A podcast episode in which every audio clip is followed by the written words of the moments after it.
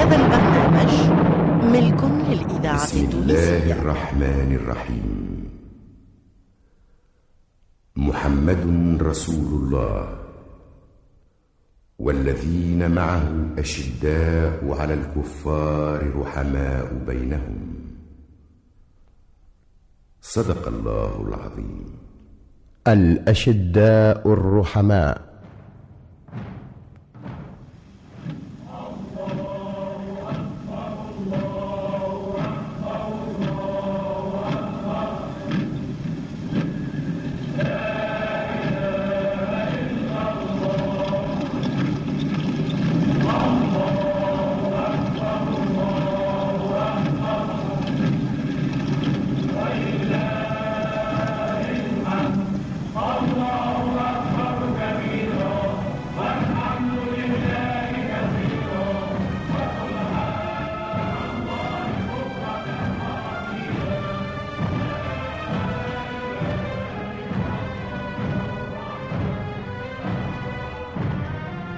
موعد تلتقون فيه مع الفرقة التمثيلية للإذاعة التونسية. إعداد وإخراج محمد ممدوح.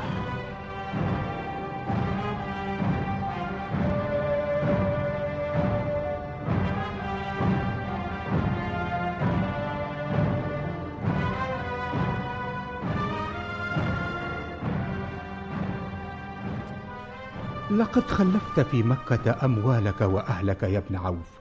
فهلم معي إلى حديقتي لتشاطرني إياها.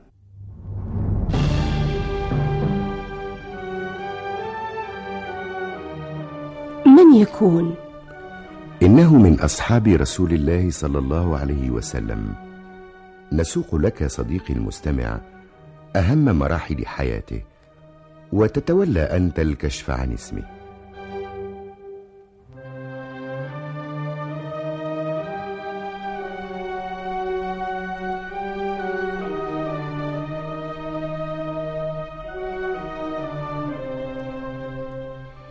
إنه أنصاري خزرجي. ينتمي إلى أسمى وأطيب فروع هذه القبيلة. إنه من بني الحارث. ولد بالمدينة المنورة ونشأ في بيت كريم له صفة الزعامة. كان أبوه من أشراف الخزرج وساداتهم. عيد به إلى المربين ليتعلم القراءة والكتابة. شكرا يا بني. شكرا يا صاحب الخلق الكريم. لقد ملأت يثرب ذكرا عطرا فأنت لم تكذب مرة ولم تنافق يا بني. من أجل هذا قدر الجميع هذه المكارم في شخصية هذا الصحابي.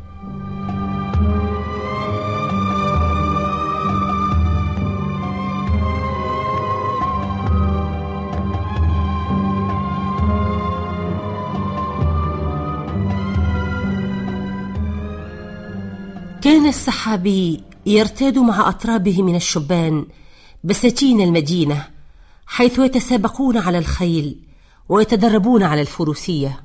كيف لا يكون لك في أنفسنا المقام المرموق وأنت تطعم الجائع وتكسو الغادي والرائع إنها تبعات الزعامة يا صديقي. عندما توفي والدي وخلفته في زعامة عشيرتي كنت مستعدا لتحمل هذه المسؤوليات الكثيرة.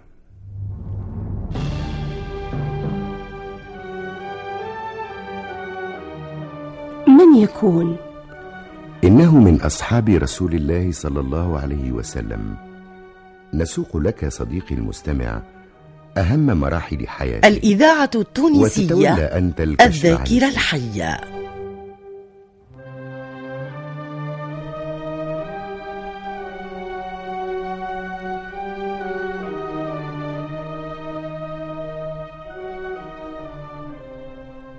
ليس سعد بن معاذ ولا ثمامة بن أثال. ليس أبو أمامة الباهلي ولا زيد بن حارثة. إنه سحابي اصطل بنار الحرب الضروس التي نشبت بين قبيلتي الأوس والخزرج. تلك الحرب التي كان وقودها خيرة شباب القبيلتين المتحاربتين.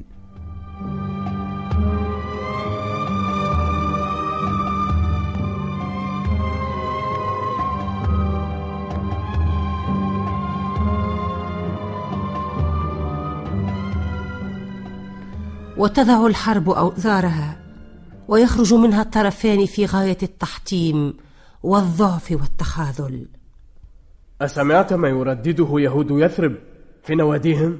وماذا يرددون أيضا؟ أما كفاهم أنهم هم الذين أوقدوا نيران الحرب بيننا وبين الخزرج حتى تظل سيطرتهم هي القائمة النافذة سمعتهم يقولون لقد أطل زمان نبي يبعث نجد وصفه في كتابنا نقتلكم به. اصبر على ما يقولون.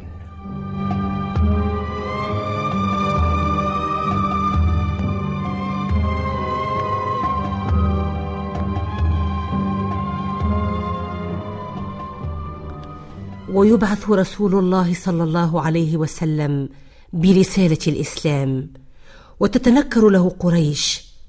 الشيء الذي جعله يعرض دعوته على الوفود التي كانت تأتي إلى مكة في المواسم.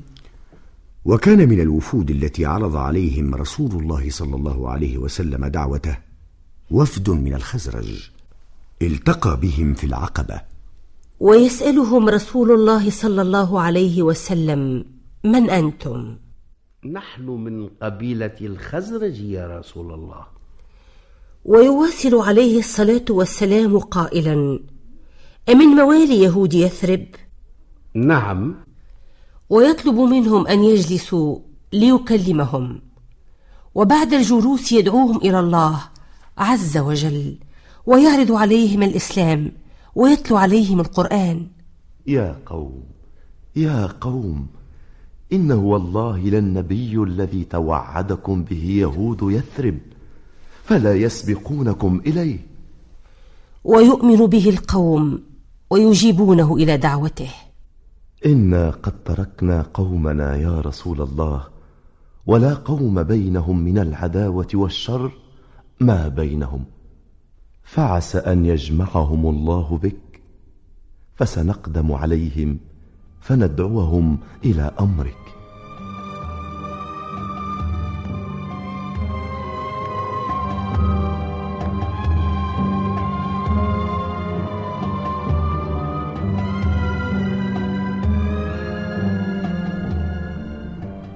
وفي العام الموالي يفد على مكة إثنى عشر رجلا ليجتمعوا بالنبي عليه الصلاة والسلام ويبايعوه. ثم يطلبون إليه أن يرسل معهم من يعلمهم ويفقههم في الدين. فأرسل معهم مصعب بن عمير. ويقيم عندهم مصعب سنة استطاع خلالها أن يجعل من بيوت المدينة المنورة خلايا تضج بالحيوية والنشاط. في هذا الجو المشبع بروح الدعوة أطل الصحابي على الإسلام. كان يستمع إلى كلام مصعب وعندما يعود إلى بيته كان يناجي نفسه ويفكر. وأخيرا أعلن إسلامه فتبعه قومه. عزمت على الخروج في الموسم إلى مكة. لأكحل عيني بمرأى رسول الله صلى الله عليه وسلم وأعلن بين يديه إسلامي. أريد أن أستمع إلى كلام الله من فم رسول الله الذي حدثنا عنه مصعب بن عمير.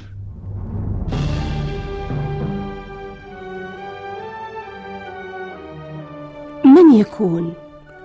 إنه من أصحاب رسول الله صلى الله عليه وسلم.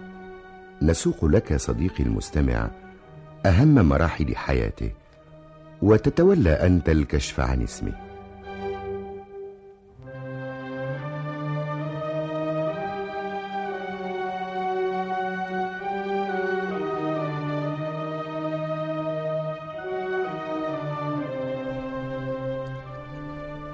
ليس عبادة بن الصامت ولا أبو أيوب الأنصاري.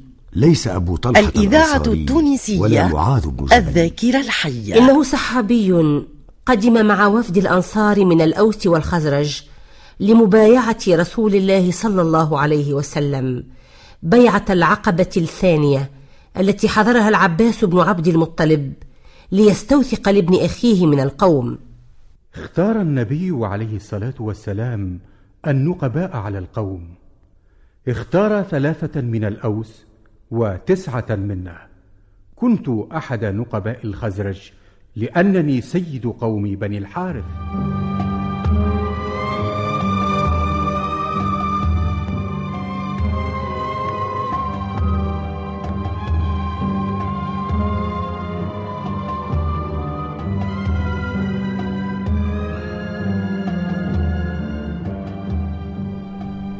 وتنقضي أيام الموسم. ويعود الصحابي إلى المدينة بعد أن ودع رسول الله صلى الله عليه وسلم على أمل اللقاء. وتأتي سنة الهجرة لإقامة دولة الإسلام على أساس دعوة الله. كان أهم أساس لهذه الدعوة الأخوة والإيثار. وقد اخى سيد الأنبياء عليهم صلوات الله وسلامه بين المهاجرين والأنصار.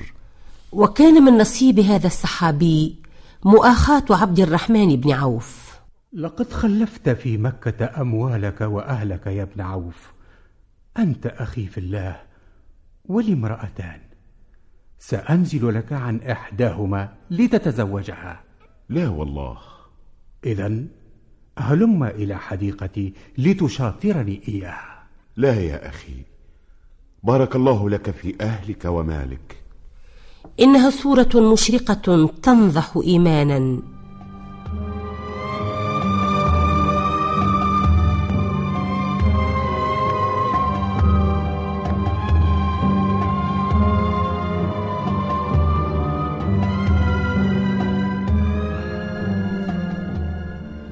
لقد كانت الأخوة في الله تعالى هي أولى أعمال النبي صلى الله عليه وسلم في المدينة المنورة. حين وطئتها قدماه. رأى عليه الصلاة والسلام أن الدعامة الأولى لأي مجتمع هي نظافة نفوس أبنائه وتعاونهم على الخير. ويأتي يوم بدر. انتدبني رسول الله صلى الله عليه وسلم لملاقاة عير أبي سفيان فلبيت النداء وانطلقت مع المسلمين الذين اصطدموا بقوات قريش في بدر. ووفيت بما عاهدت عليه الله ورسوله يوم بيعة العقبة من قتال الأحمر والأسود من الناس حتى يشهدوا أن الله واحد أحد لا شريك له وأن محمدا عبده ورسوله.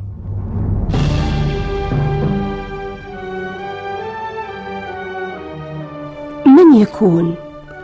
إنه من أصحاب رسول الله صلى الله عليه وسلم. نسوق لك صديقي المستمع أهم مراحل حياته وتتولى أنت الكشف عن اسمه.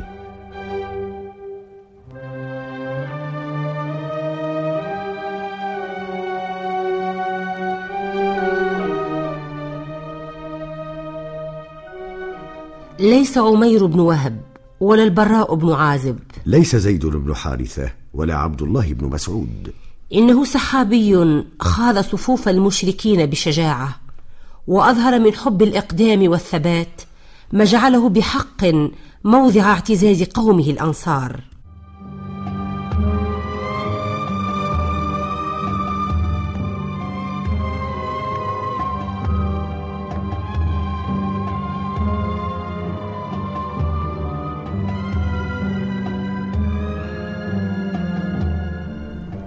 ويأتي يوم أحد. ذلك اليوم الذي انقلب فيه النصر إلى هزيمة بعد عصيان الرماة لأمر رسول الله صلى الله عليه وسلم. يوم أحد. ذلك اليوم الذي نادى فيه رسول الله صلى الله عليه وسلم أهل العقبة ونقباءها. ويسمع الصحابي النداء فلم يهن بل صال وجال ودافع عن دين الله. أخذت السيوف تخدشه من كل جانب والرماح تناله من كل صوب حتى سقط وفيه بعض الرمق.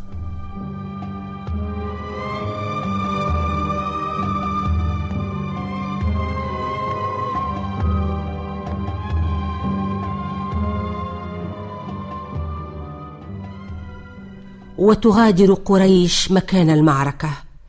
وكان أول من طلبه رسول الله صلى الله عليه وسلم البحث عن هذا الصحابي. أنا أنظر لك يا رسول الله. ويبحث الرجل عن الصحابي بين الجثث المتناثرة فيجده مثقلا بالجراح وبه رمق. ما شأنك؟ رسول الله سأل أن أنظر. أفي الأحياء أنت؟ أم في الأموات؟ أنا أنا في الأموات. بلغ رسول الله عني السلام. وقل له الإذاعة التونسية جزاك ذاكرة الله وطن عنا خير ما جزى نبيا عن أمته وبلغ قومك عني السلام. وقل لهم إنه لا عذر لكم عند الله إن خلص إلى نبيكم وفيكم عين تترف. من يكون؟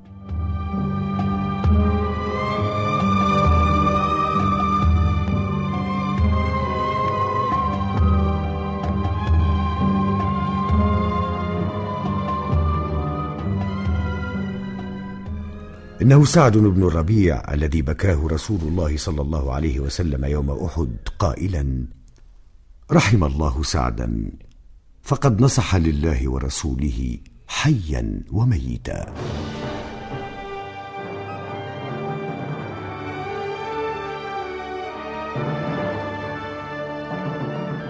صديقي المستمع لنا لقاء آخر بحول الله مع صحابي من أصحاب رسول الله صلى الله عليه وسلم.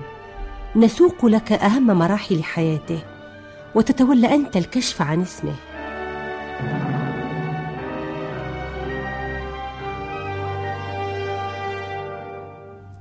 إلى اللقاء.